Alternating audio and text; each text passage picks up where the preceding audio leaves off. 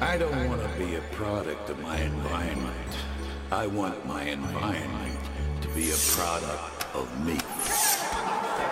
From the top to the bottom, I was raised to be solid. Real at every angle, I ain't worried about the audit. See the hate, tunnel vision on the profit. Boss moves if I want it, best believe I cops it. Team so tough, moving silence like the mafia. Trying to get the foreign whip, probably name it Claudia. White rocket Tiffany, that's just another day to me. I be living lavish, that's why these haters be hating me. Stronger than I ever been, never break, never been. God first, family second, money is like next to kin. So if you come in for me, pull the trigger, guard and shoot. Kevlar mindset, lifestyle bulletproof. Bulletproof, built tougher than your average. Ultimate hustler, I'm the total package bulletproof. I know you see me in your scope. I'm the captain of the ship, you just a sailor with a boat. Bulletproof, built tougher than your average. Ultimate hustler, I'm the total package. Bulletproof. I know you see me in your scope. I'm the captain of the ship, you just a sailor with a boat. Bulletproof. What's up, everybody? You're on the Bulletproof Mafia, and I'm Michael Munsterman. Today's episode Selling the Gap. So, yesterday's episode was more about like house and family and deposits and all sorts of other stuff that really didn't like it didn't translate directly to sales. But in this episode, like I want to get right into the conversation of sales.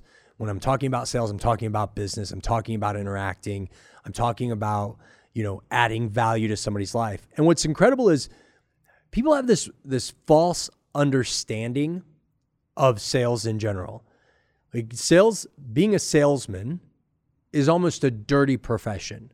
You look at the automotive industry, you look at vacuum salesmen, you look at insurance salesmen. I mean, pick your poison. If somebody says, I'm a salesman, sales professionals get that there's a stigma with what they do. And they've they, they come up with a lot of creative titles. At the end of the day, that means, hey, I'm responsible for selling my product or service to the marketplace. And so, what is selling? Selling is creating or distributing a product or service that fills a need or a gap in the marketplace. And so, one of the things that I've trained every single salesperson I've ever had on is understanding the gap.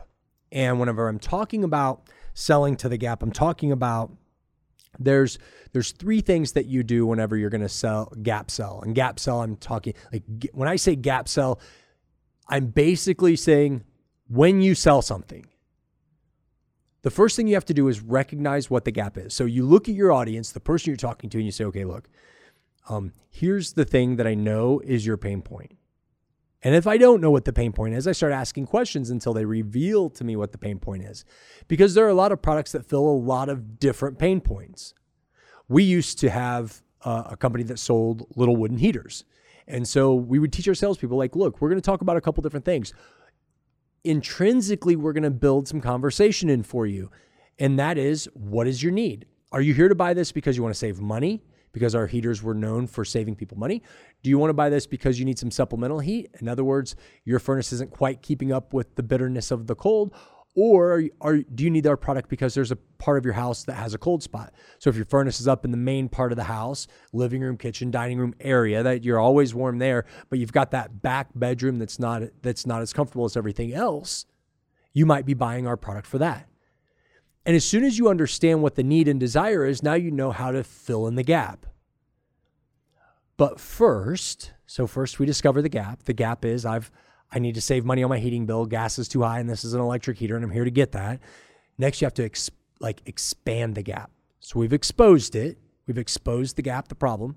And the next thing that you do is expand the gap. And I'm going to come back and talk about these in a little bit more detail here in a minute. But expanding the gap is, if you think about it, expanding the gap is similar to putting salt on the wound. When you expand the gap inside of gap selling, you're putting salt on a wound, an open wound. If you've ever thought about that, like that would suck. But really, what you're saying is, is you're saying, I recognize you have this problem, and look at all these other things that I just naturally know happens along with that. So it's subtle. It's an art. It's not, I'm going to smack you in the face with your problem. and uh, like, cause then you just seem like you're trying to capitalize on a situation. You seem greedy. You seem disingenuous and you lose. And then finally, you, you fill the gap, you bridge the gap. There's really a, an illustration, and I don't know, there's, I'm not going to have a way to share, I don't have a whiteboard here with me, but, but basically, and, and this is something that I've seen a lot of Christians use on teaching people how to how to um, alter their you know to to share the gospel, right? And it's a picture of this like this flat area, and then there's a big cliff, and it, it and it's almost it looks like a U with flat areas on each each end of the upper U, right? And on one side they put this little person with a frowny face. On the other side they put a person with a smiley face, and then they draw the cross across the gap, and they say, "Look, Christ through Christ you can clear this void, this place of." You're not a Christian to you are a Christian. And look, you go from not having a smiley face to having a smiley face. And this is how they teach a lot of young Christians to share the gospel. But the same's true minus the cross. It's just a bridge. And the bridge is your product. The bridge is your service. The bridge is, hey, here's where you are. This is your desired outcome. This is the bridge to get across there. And so inside of bridge, bridging the gap, you have to show that you've proven that you have a system or a product that will do that. And typically you do that through story. So let's take this and, and, just break it down into its simplest forms. First, you have to expose the gap. That is, you wake somebody up to the concept and idea that they have a problem. Or maybe they already know that they have a problem, but you don't understand what that problem is. And so they, they're in front of you or you're in front of them because one of you recognizes that you either have a solution or that you have a problem. Right? If I'm selling software to hospitals, I need to go to the hospital and I'm going to expose the gap by saying, hey, look, here is the gap that there is currently in the way that you operate. You might not know this, so you are exposing that to them. In an auto dealership, people are showing up because they want a car, but it's more than they want a car, they need a car. There's something about their situation that is causing a need or a desire. And you need to expose what that is, and that is exposing the gap both ways.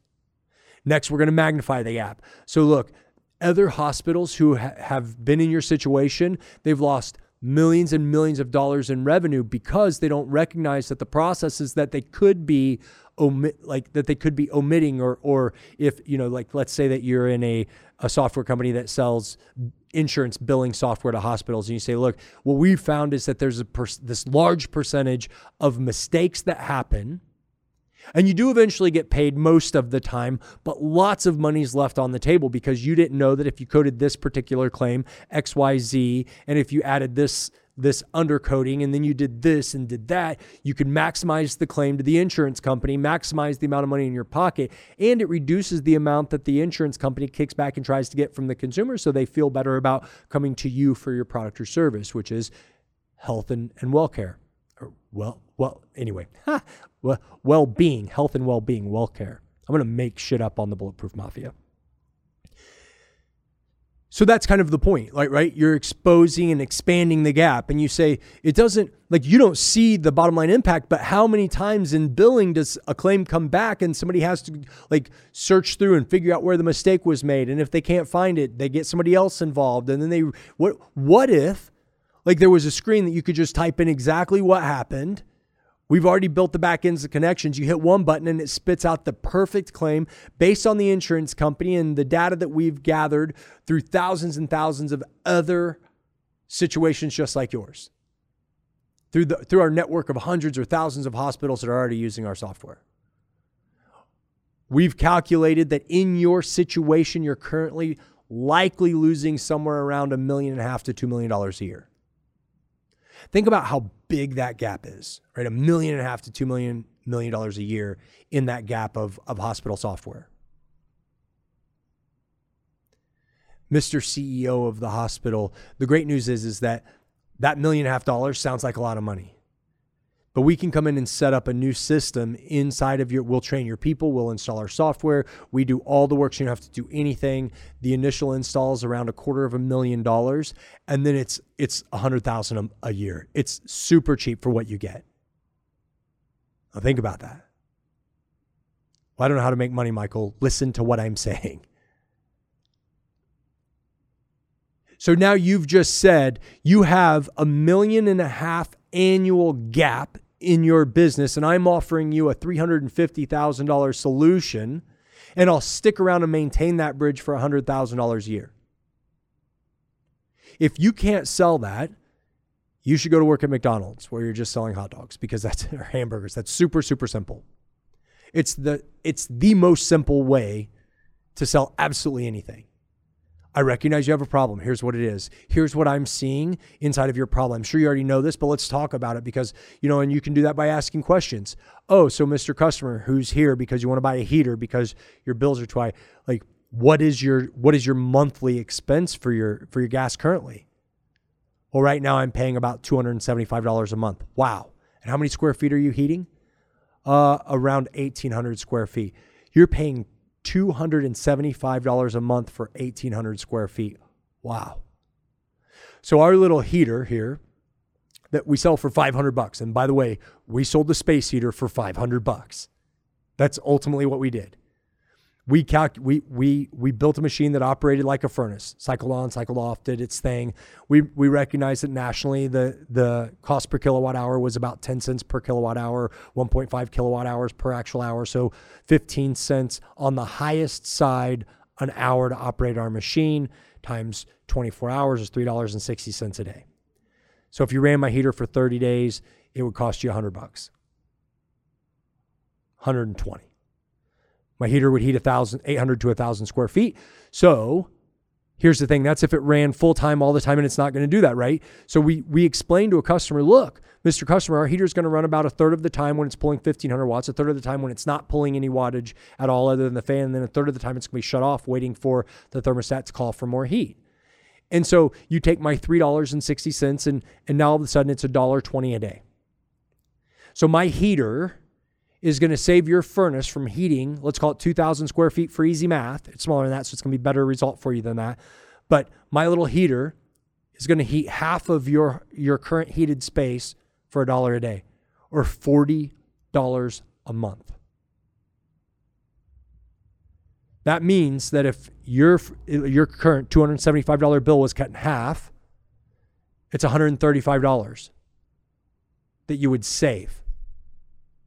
That means that this year, by the end of winter, my heater is going to pay for itself. And then it's going to pay for itself again next year, and the year after that, and the year after that. And that was simple. But I didn't know that. I just knew that they were there to buy a heater until I found out that they were there because their heating bills are $275, $250, $275 a month. I couldn't talk to them.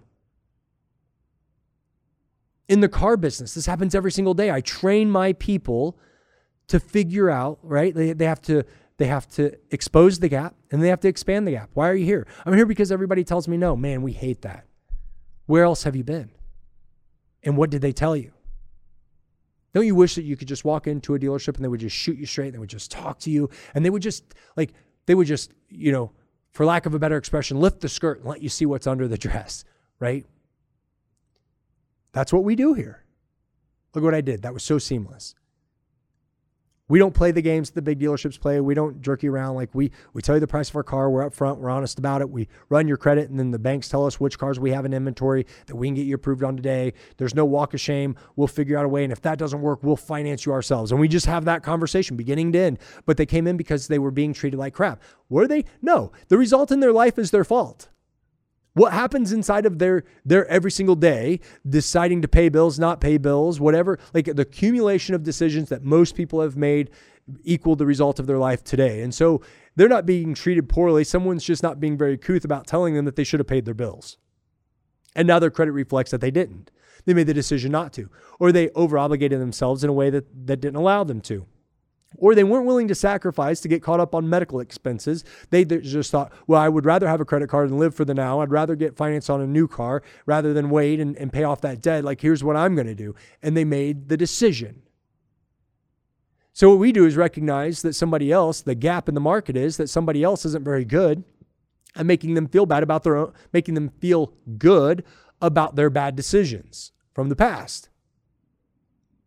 And we have figured out a way to lay a bridge across their bad decisions and get them an approval. It makes for a super easy sell process. Typically, if we can get somebody approved on a vehicle, they want to buy it. Now we sell we like our, our dealership sells cars for cash and does all sorts of other things too. But this is something that I require every single person who communicates with my customers to understand. But if if that customer came in and you just blindly said, What can I do for you? I said, Well, I'm here to look at a car. Cool. Which one did you have in mind? Well, I want to look at the, the Hyundai Veloster out there. Awesome. Follow me out. I'll grab the keys. I'll meet you out there. So this Veloster is great, and you start talking about the car and telling them all about it. Same for the heater, right? Like, hey, you're obviously here because we're selling heaters. Um, I've got one here for you. Do you just want to follow over to the table over here? Well, hold on a second. Tell me about it. Sure, this this heater's great. If you've got a cold spot in your house, this thing's the very best heater you can use. You just put it in the cold spot. It heats that little spot, and you just talk about the the features and benefits of the heater, but you don't you don't know what feature and benefit they're interested in. You haven't exposed the gap. This works in absolutely any industry. And this is a sales conversation or it's a scripting conversation for marketing and ads. Hell, this is a strategic conversation for the relationships in your life.